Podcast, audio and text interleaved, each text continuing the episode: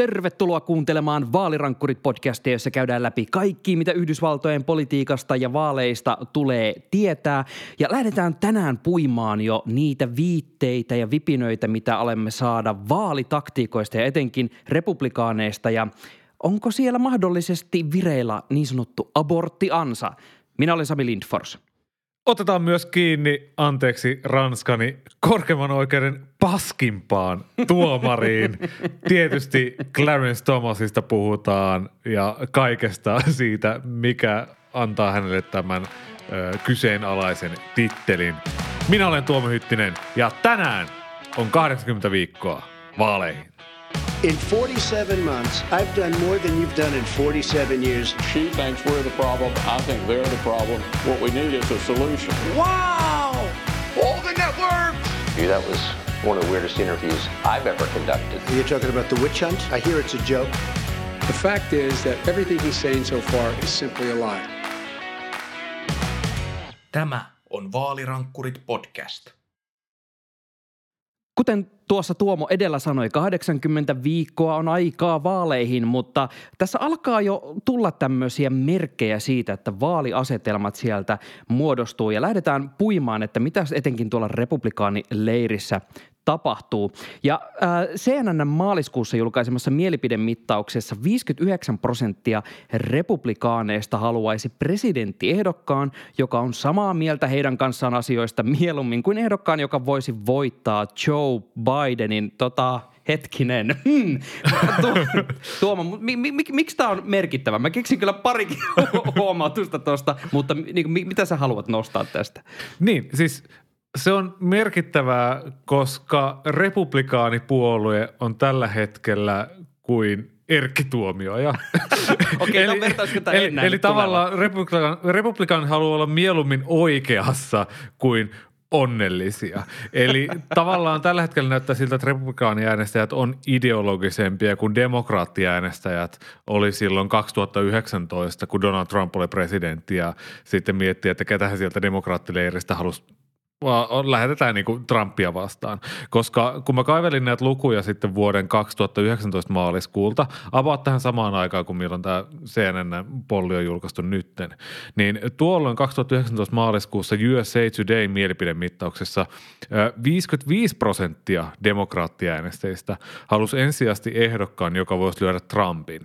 Niin kuin mm-hmm. Ihan sama, onko Pasuri vai onko Sanders vai onko Biden vai kuka tahansa. Vähän tämmöinen, kun niin kuin Gotham kaipaa Batmania, että mä en oikeastaan niin kuin, ole ihan varma, että oot se jees-tyyppi, mutta sä oot nyt se sankari. Kunhan sä vedät jokeria yeah. turpaan, niin kaikki on hyvin. Ja siis se on republikaaninen ongelma tavallaan niin kuin kahdella tapaa. Et puolue on niin radikalisoitunut, että mahtaakohan sitten siellä keskellä olevat ne niin kuin ei – republikaaniäänestäjät lähteä mukaan tämän puolueen kelkkaan. Tavallaan ne tyypit, jotka ehkä 2016 äänesti Trumpia ja 2020 kyllästy Trumpia ja äänesti Bidenia. Tavallaan niin kuin tämä porukka, joka sieltä voisi olla otettavissa. Ja toinen ongelma on sitten se, että nyt näyttää siltä, että tämä yksi ehdokas, eli Donald Trump on se tyyppi – jota tämä puolue mistä haluaa. Eli just tämmöinen ideologinen taistelija, joka Caps Lockilla kirjoittaa sinne Truth Socialiin ja henkisesti niin kuin hakkaa kaikki, jotka tulee hänen tieneensä. Ja Trump on tavattoman epäsuosittu republikaanipuolueen ulkopuolella. Eli taas sieltä, mistä puolueen pitäisi hankkia niitä uusia äänestäjiä ja nipistää ehkä demokraateilta jotain pois. Niin tämä on tavattoman ongelmallista tämän taktiikan kannalla. Joo, t- t- niin kuin nä- näen tämmöisiä pieniä haasteita tässä edessä ja tässä tota, ideologia kun on mainittu, niin tota, tässä varmaan nyt tosiaan niin kuin, mennään aika lailla tähän tota, niin sanottuun äh, syvään päätyyn. Äh, olenko nähnyt myös termiä hyppyallasta käytettävän ehkä niin tämän kaltaisissa tapauksissa. Eli esimerkiksi äh, republikaani-osavaltioissa, jossa kirjoja bännätään ja sitten äh, transoikeudet on esimerkiksi nyt nostettu niin todella tämmöiseksi niin kulttuurisonan seuraavaksi keihään kärjeksi. Aborttikieltoja nyt tulee kuin sieniä sateella näissä punaisissa osavaltioissa tällä hetkellä. Niin, tota, mi, niin mikä idea tässä kaikessa on? No lueskelin Cook Political Reportia siellä – Amy Walter oli kirjoittanut helkkari hyvän analyysin siitä, että että hei, että republikaanit sekoilee nyt niinku ihan ympäri maata, että onko tässä joku metodi tässä madnessissä, niin sanotusti. Niin, äh, Walter... Suunnitelma se on juosta sakset kädessäkin. niin tavallaan Voitko niin kuin, voi että republikaanit on vaan heittänyt kasan soraa jonnekin ja Amy Walter tulee katsomaan sitä, että onko tässä joku kuvio. Mutta siis Walterin mukaan siis republikaanit yrittää viedä keskustelua pois tämmöistä niin kuin terveydenhuollon ja sosiaaliturvan kaltaista asiakysymyksistä.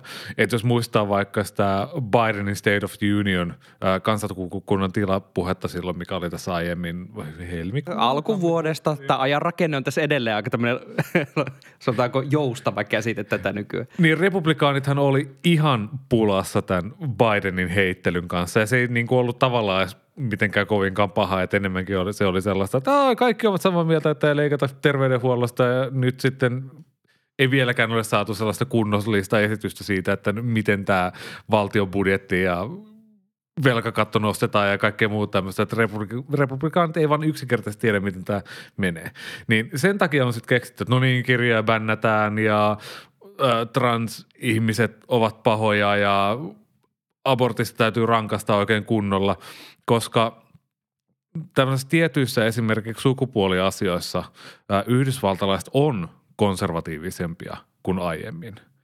Et se riippuu vähän, että miten kysytään, mutta Walter huomauttaa, että tämmöistä tiettyä tämmöistä konservatiivisuutta ää, löytyy niin kuin nykyään, että ihmiset ei välttämättä niin kuin ymmärrä, että kun tavallaan sen jälkeen, kun samaa sukupuolta olevien avioliitot hyväksyttiin, niin se on, se on tavallaan niin kuin selkeä asia, että mies tykkää miehestä ja nainen naisesta ja se on hyväksytty, että tällaisia asioita voi niin kuin olla amerikkalaisessa yhteiskunnassa. Mutta sen jälkeen taas, kun mennään sitten sinne enemmän marginaaliin, sitten se asia vaan niin kuin vaikeutuu ja vaikeutuu ja amerikkalaiset on taas silleen, että "Ah, miksi minun täytyy näitä asioita opiskella. Joo, t- t- se mikä mulla herää tässä juuri, että kun tavallaan sieltä äh, puhutaan kuitenkin todellakin siis vähemmistöistä ja välillä niin jopa vähemmistöjen vähemmistöistä, mistä tavallaan tehdään sitten tätä niin todella tällaista niin isoa ja todella haitallista politiikkaa.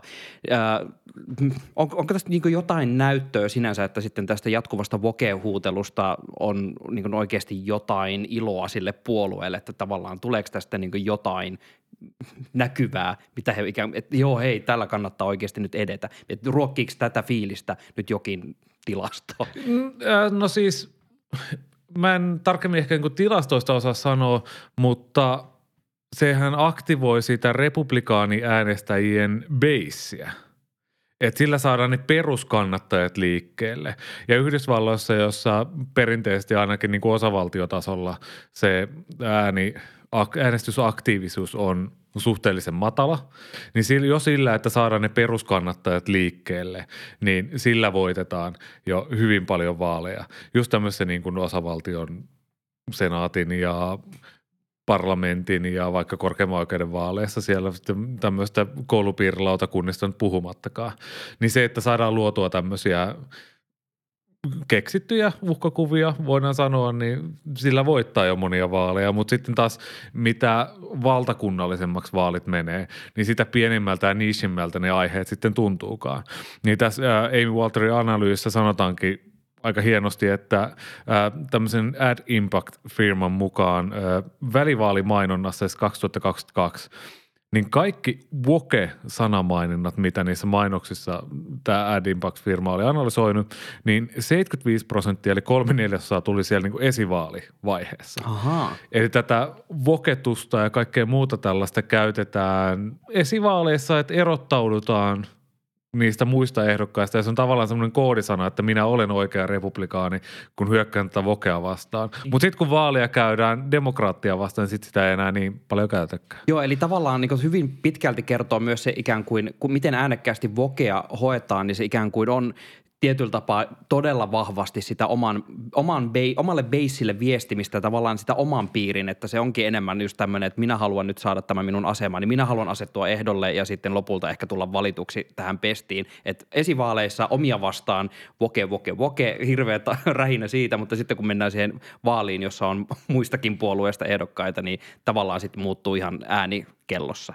Niin, ja se muuttuu ihan vaan sen takia, että se on fiksua. Mutta nyt jos tyyliin kaksi kolmasosaa republikaaniäänestäjistä haluaa, että sama voke, voke, voke jatkuu siellä päävaalissakin, niin on se helkkari ongelmallista republikaanipuolueelle, ö, vaikka niin kuin varsinkin senaatin kartat näyttää 2024 hyvältä, mutta ei se edustajahuoneessa tukkaan tulee, jos tuommoisella taktiikalla lähdetään. Tämä kuulostaa siltä, että on hyvä hetki siirtyä tota, seuraavaan kysymykseen, mikä on juurikin tämä tota, aiemmin mainittu mahdollinen aborttiansa, koska ää, tuon vielä asia erikseen, että mitä tapahtuu siinä, että jos niin lähdetään käymään niitä ihan niin koko, kaikkia koko vaaleja tällä äh, Voke-sodalla, niin äh, tämä abortti on nyt ollut myös semmoinen hitusen ehkä äh, aiheuttanut päänvaivaa republikaaneissa. Siis tämä on nyt niin kuin, totta kai puhuttanut tämä abortti viime kesästä lähtien ja monet osavaltiot on jatkuvasti vaan äh, pistänyt päälle kireämpiä aborttilakeja. Ja viimeksi muun muassa Floridan kuvernööri Ron DeSantis on allekirjoittanut äh, lain, jossa abortti kielletään osavaltiossa kuudennen raskausviikon jälkeen. Ja tota, me ollaan puitu tässä podissa monta kertaa jo tässä aiemminkin, kun välivaaleista oli puhe ennen välivaaleja ja sitten välivaalien jälkeen, että tämä aborttikysymys nousi niin isoksi, että me nähtiin, oli Kansasin tämä kansanäänestys, jossa punainen osavaltio oli sillä, että älkää nyt Herran Jumala menkö niin sörkkimään tämmöisiä ihan niin perusasioita, her, niin Herran jestas. Ja myös, että tämä demokraattien suuri torjuntavoitto välivaaleissa oli juurikin siitä, että kun se abortti oli siellä niin vahvasti läsnä näissä vaaleissa, niin onko tämä aborttikysymys tällainen mm, – lisä. Mä sanoisin, että tämä on tämä, tota, jos yhdistetään siihen, että vielä pysytään sitten siinä tosiaan niin tässä äh, voken hokemisessa ja sitten ikään kuin äh, asettaudutaan tässä aborttikysymyksessä ikään kuin historian todellakin sinne väärälle, hyvin kaukaiselle puolelle, niin että et tavallaan tämä republikaanien mahtava asetelma, mikä heillä on 2024 vaaleissa, niin saattaakin osua nilkkaan. No siis aborttikysymys auttaa demokraatteja, mutta mä en usko, että se ratkaisee mitään vaaleja. Et aiemminhan, kun Yhdysvalloissa oli liittovaltion aborttioikeus, niin sehän suosi silloin republikaaneja suhteessa, koska oli tavallaan jotain, mitä vastaan taistella ja aktivoida niitä peruskannattajia sitä vastaan. Mutta kyllä niin demokraatit Roe-päätöksen jälkeen äh, on voittanut vaaleja Yhdysvalloissa, niin kyllä varmaan nyt niin kuin se ei ole mikään semmoinen autuaksi tekevä asia, että kun liittovaltiotason aborttioikeus on viety, että demokraat nyt alkaisi voittaa ihan missä vaan ja hemmillä vaan. Et esimerkiksi äh, Wisconsinissa, mitä me ollaan äh, tästä sitten korkeimman oikeuden tuomarivaalia puhuttu, niin äh, tämän valitun liberaalituomarin Janet Protasiewicin taustajoukot on sanonut, että esimerkiksi tämä aborttihomma, tämä aborttikysymys oli siellä niin kuin hyvä lisä, mutta siihen tartti kaikkea muutakin siihen ympärille, että oli tämä gerrymanderointi ja piti sitä keli, vastaehdokasta sitä Daniel Kellyä piti mätkiä ja niin kuin tehdä, tehdä, niin tehdä niin kuin ihan oikea käyttää. kampanja. Mm. Ja tsekkasin lukuja myös tähän näin, niin Morning Consult-nimisen äh, ihan oikean tutkimusfirman mukaan, niin aborttia... Kun... Tämä on aina hyvä lisätä, kun puhutaan amerikkalaisista polleista, että puhutaanko sellaisesta tämmöisestä jonkun tota, kaulaparta äijän postilaatikkofirmasta omassa himassa vai ihan oikeasta tutkimuslaitoksesta. Onko tämä Nate Silverin Twitter-kysely vai mikä tämä nyt on? Mut Morning Consult on siis ihan oikea äh, tutkimuslaitos ja siis on jäljittänyt sitä, että miten tämä aborttikysymys äänestäjien mielessä menee. Niin esimerkiksi marraskuussa äh, 15 prosenttia – tiukkojen vaalipiirien äänestäjistä sanoo, että abortti on ykkösasia. Eli tiukat vaalipiirit on sellaisia, että republikaanit ja demokraatit oikeasti kamppailee siellä verissä päin, että kumpi voittaa. Niin siellä 15 prosenttia äänestäjistä, mikä on siis tosi iso ja ehkä ratkaiseva luku demokraattien kannalta, sanoo, että abortti on ykkösasia. Mutta nyt neljä kuukautta myöhemmin maaliskuussa se luku on laskenut kymmeneen prosenttiin. Eli se näyttäisi olevan niin kuin hälvenemässä, että tästäkin Dobbs-päätöksestä, jolla tämä liittovaltio aborttioikeus vietiin, että siitä näyttäisi tulevan tämmöinen niin kuin status quo, semmoinen perusasia, että saa nähdä, että kuinka alas toi luku laskee, että, että tuleeko sieltä talous ja terveydenhuolto ja kaikki muut tämmöiset asiat, mitkä, mitkä ajaa niin kuin pysyvämmin tämän aborttioikeuden yli. Mutta sitten taas ää, NBCn ana- analyysissä näyttää siltä, että abortissa olisi tämmöistä niin kuin, miten se nyt sanoisi, trickle down efektiä, Aha. niin kuin, miten, miten taloustieteessä nyt sanotaankaan tästä näin, että se vähän sieltä, sieltä niin kuin Sieltä se ropisee kaikille. heijastus, ulkoistusvaikutuksia varmaan olisi oikea taloustieteellinen termi. Mutta siis tarkoittaa sitä, että NBCin mukaan taas sitten kansanäänestyksessä abortin puolustajien kannat menestyy demokraattisten vaalipiirien lähettyvillä. Eli jos tavallaan katsotaan niitä vaalipiirejä, missä Joe Biden voitti 2020 ja sitten, että missä aborttikysymys on ollut jossain määrin vaalikysymys näissä osavaltioissa, niin näiden demokraattisten vaalipiirien lähellä yhtäkkiä ne vaalipiirit alkaakin muuttua sinisiksi. Ihan vaan sen takia, että abortti on jossain määrin niin kuin vaalikysymys. Niin se voi taas sitten tuoda lisäkierrettä tähän 2024 vaaliin, kun riippuen ihan tietysti siitä, että mitkä silloin on vaaliteemat ja näin päin pois. Mutta jos aborttia demokraatit pitää fiksusti isosti esillä, niin silloin tämmöinen aborttiansa voi olla totta republikaaneille. Mä seison edelleen mun äh, kristallipalloennustuksen takana, että kesäkuussa Roe, äh, tämän Dobbs-päätöksen vuosipäivänä, kun Roe kumottiin, niin Joe Biden todellakin tulee ja nostaa sellaisen taikamiekan esiin. Ja tämä taikamiekka on tämä aborttikysymys ja käynnistää tämän demokraattien suuren aborttitaistelun kohti 2024 vaaleja.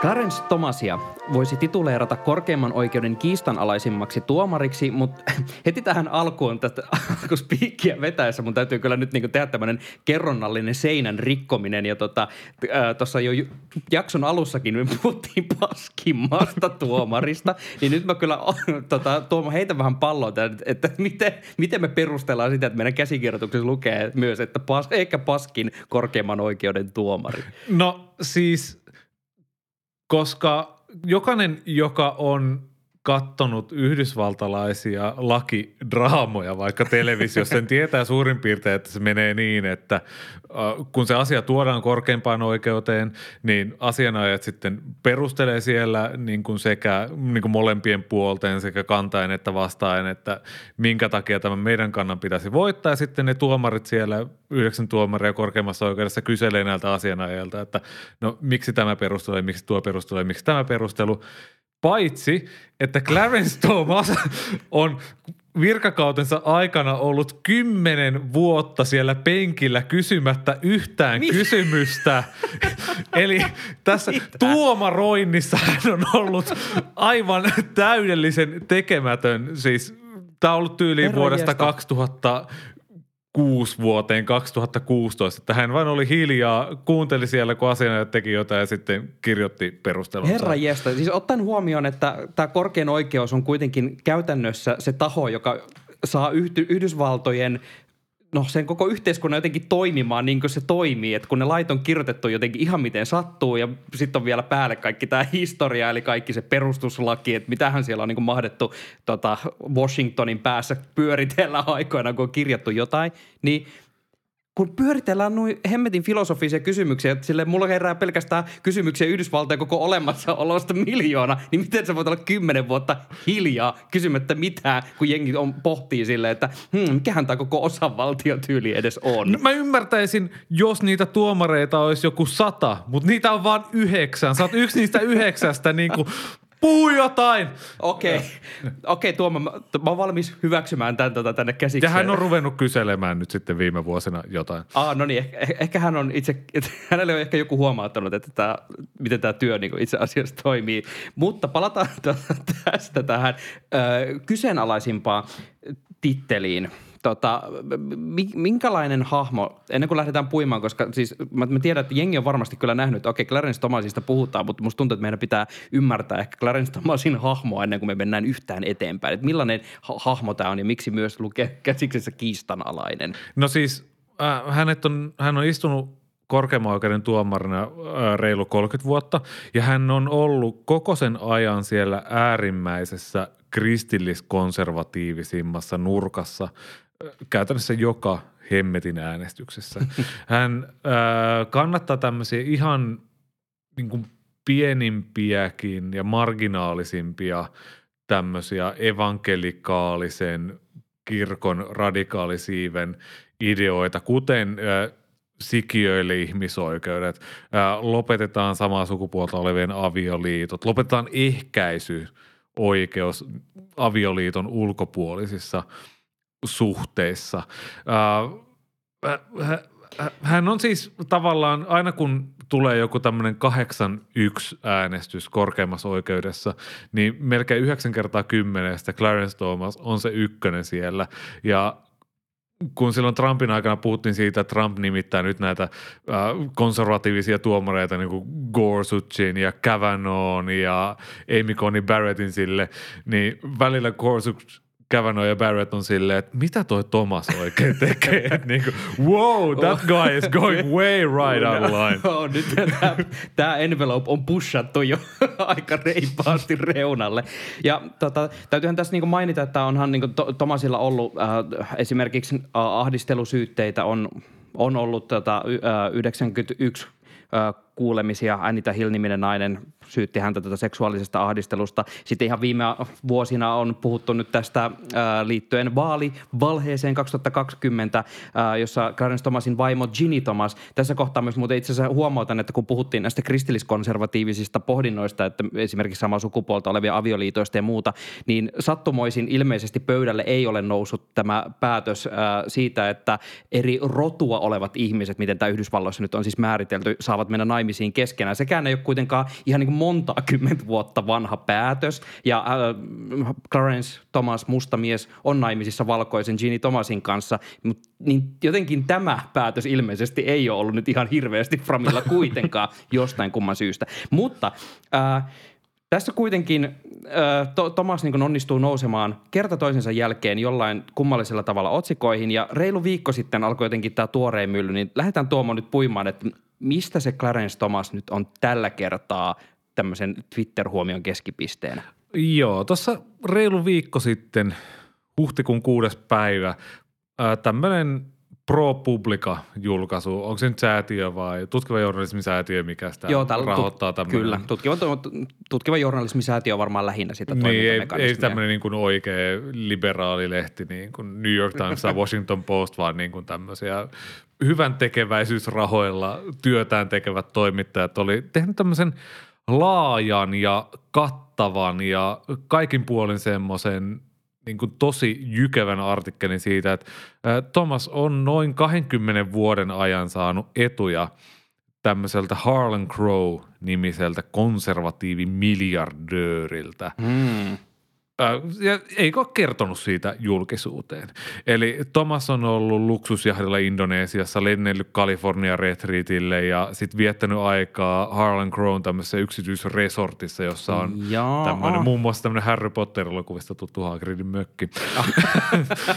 Mutta siis nämä yksittäiset edut on ollut satojen tuhansien dollarien arvoisia, että esimerkiksi tämä Indonesian reissu oli semmoinen puoli miljoonaa dollaria. Mm-hmm. Ja se ongelma on se, että korkeimman oikeuden tuomareita sitoo tämmöinen liittovaltion viranhaltijoiden yleinen ohje, jonka mukaan kaikki yli 415 dollarin lahjat pitäisi ilmoittaa tämmöiseen rekisteriin eri- erillisellä ilmoituksella.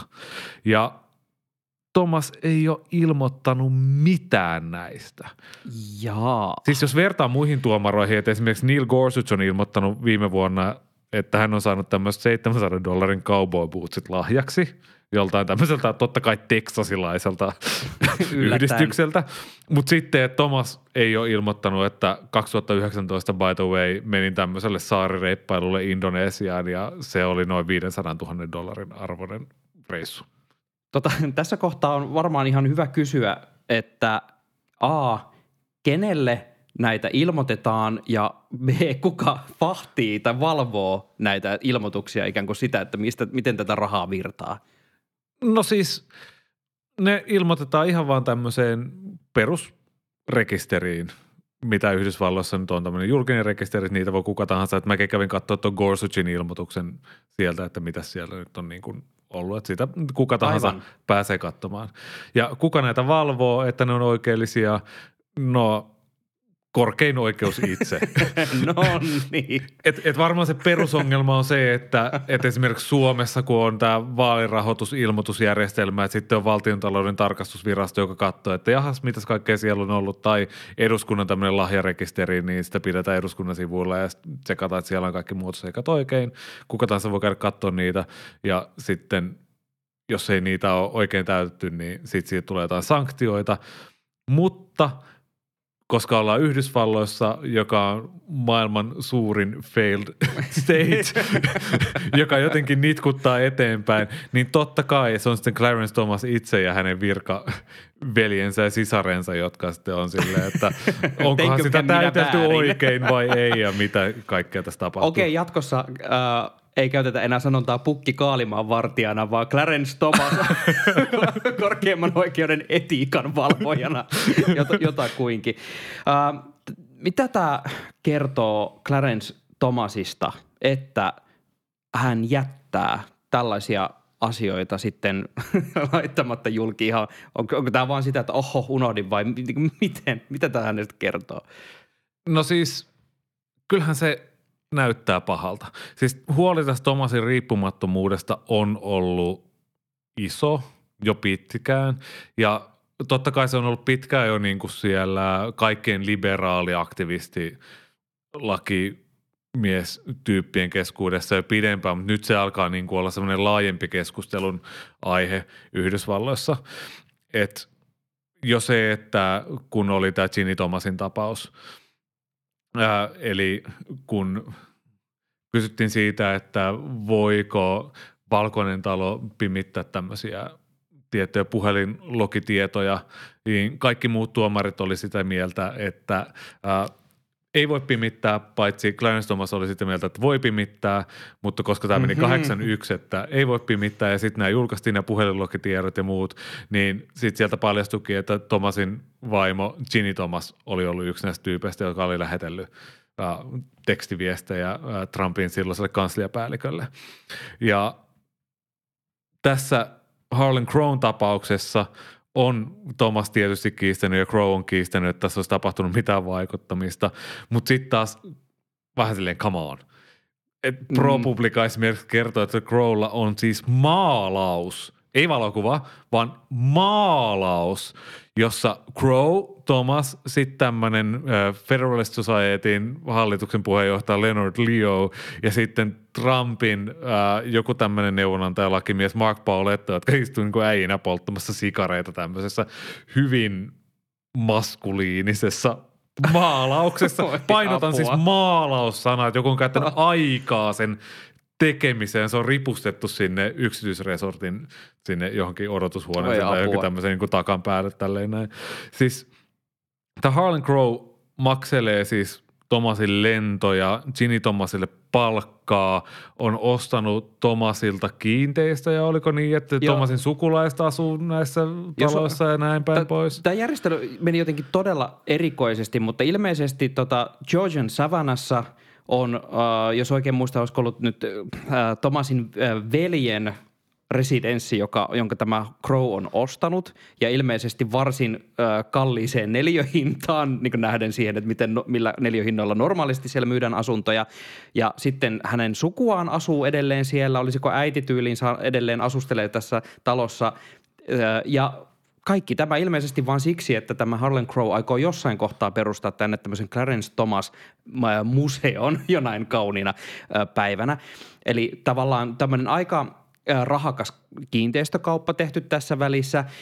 Ja mun täytyy niin heti tässä nostaa myös, kun se ehkä, mihin mulla on ehkä vaikea vielä myös tarttua tässä, että kun tästä selkeästi herrasmiehet ää, nauttivat toisensa seurasta ja kalliita lahjoja ää, jaetaan, niin ää, tässä oli myös tämä hyvin erikoinen keskustelu siitä, että mikä tämä Harlan Crow on hen, niin kuin itse miehiään, koska sitten puhuttiin myös näistä tästä ää, natsimemorabiliasta, mitä hän ilmeisesti keräilee, eli on signeerattua Mein Kampfia olemassa tallessa, siellä on Hitler-maalauksia ja muuta, ja sitten se keskustelu oli vielä jossain kohtaa sitä, että miten, miten meidän pitäisi suhtautua tämmöiseen natsiharrastukseen, koska joo, välttämättä jos joku harrastaa, niin kuin, voi harrastaa sotahistoriaa ja muuta olematta natsi, mutta sitten siellä alkoi tulla myös semmoisia detaljeja vasta, jossa tuli vähän semmoinen Tämä ei jotenkin näytä ihan hirveän reippaalta. Niin, ja siis Harlan Crow ja Thomas on koko ajan korostanut sitä, että koskaan ei ole puhuttu mistään keisistä, joka olisi korkeimmassa oikeudessa tai alemmissa oikeusasteissa, jotka vois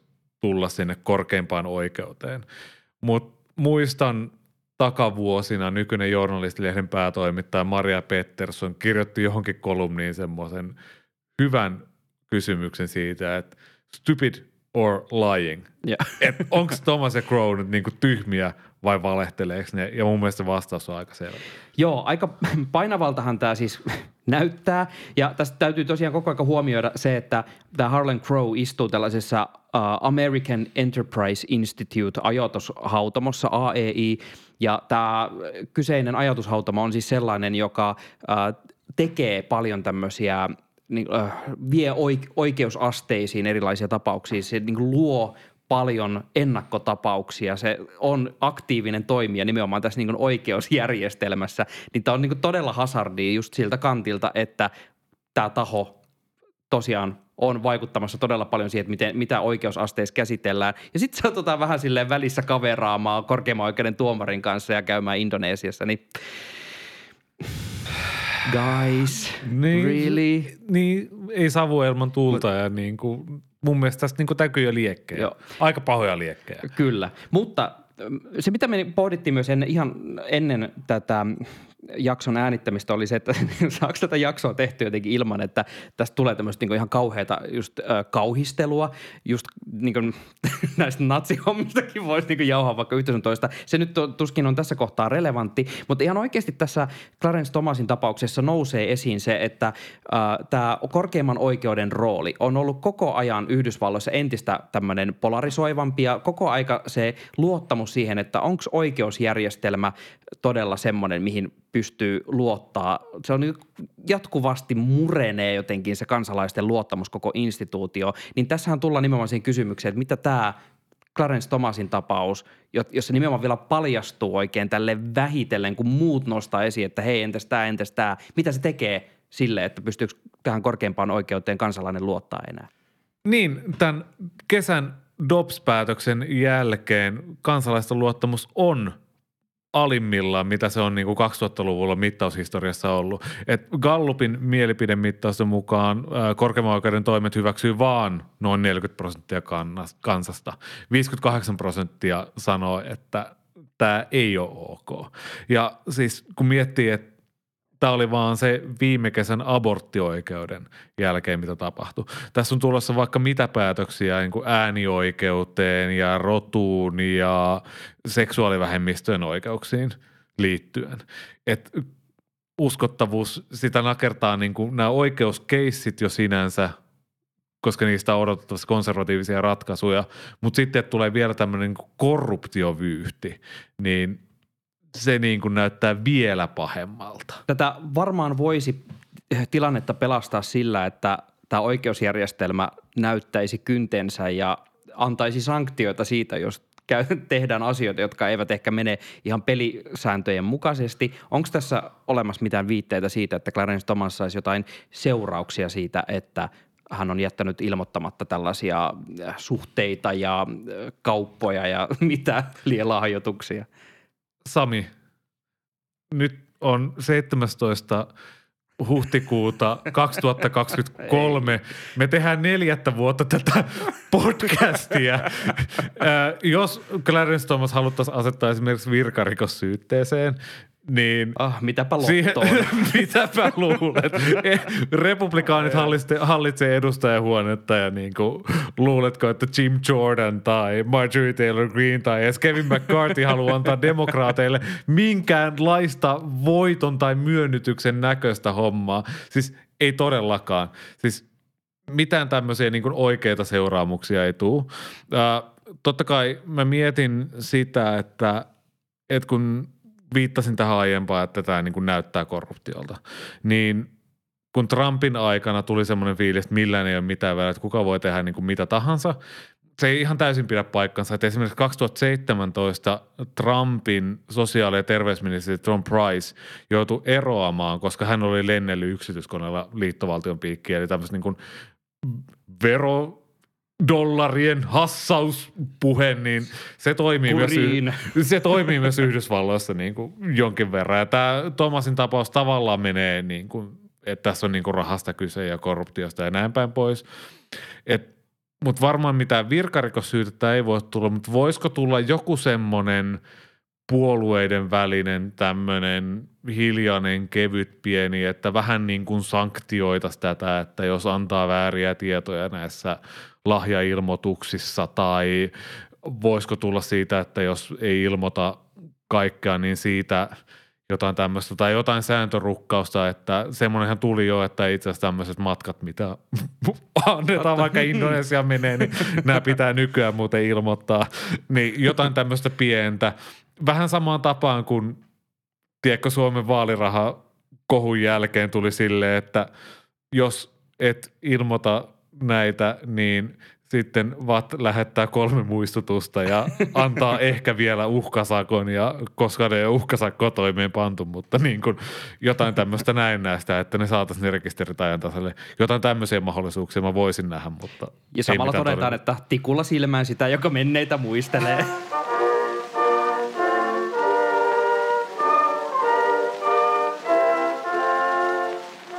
Kaiken takana twiittiosiossa otetaan ö, korkkaus uudelta mediatoimijalta, nimittäin Semaforin ö, Washingtonin toimituksen pomo Benji Sarlin ö, twiittasi 11. huhtikuuta näin.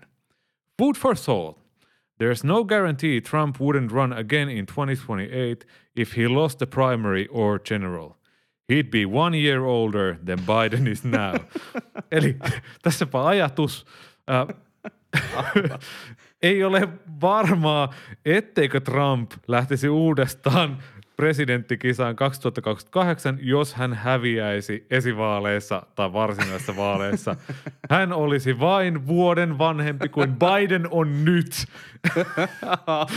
Sami, oletko valmis Trumpin 2028 presidentin vaalikampanjaan?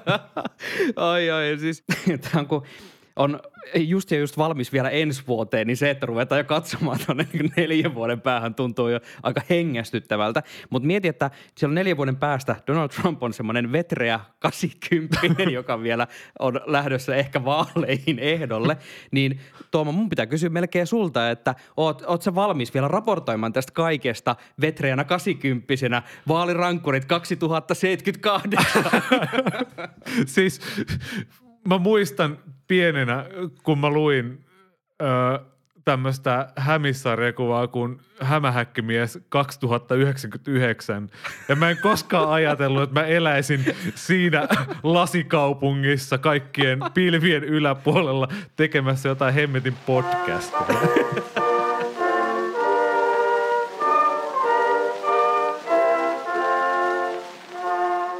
Kiitos, että kuuntelet Vaalirankkurit podcastia ja vertaistukea kaikkeen tähän kummallisen äh, käänteen ymmärtämiseen löytyy edelleen Twitter-nimisestä palvelusta. Sieltä löydät meidät at Tuomo Hytti, at Sami Lindfors ja at Vaalirankkurit. Ja kun siellä 2099 Manhattanilla pilvenpiirtäjällä kuuntelet tätä, niin heitä pieni audien palanen jollain tulevaisuuden välineellä sinne alas, sinne köyhien pariin, sinne rauniokaupunkiin, niin he saavat jotain ylevää, henkeä kohottavaa juttua, kun kuulevat Let them listen Vaalirankkurit. kun Clarence Thomas vielä silloinkin tuomitsee rautanyrkillä kaikkea mahtavaa ja vaalirankkurit palaa taas parin viikon päästä. Nyt moi moi!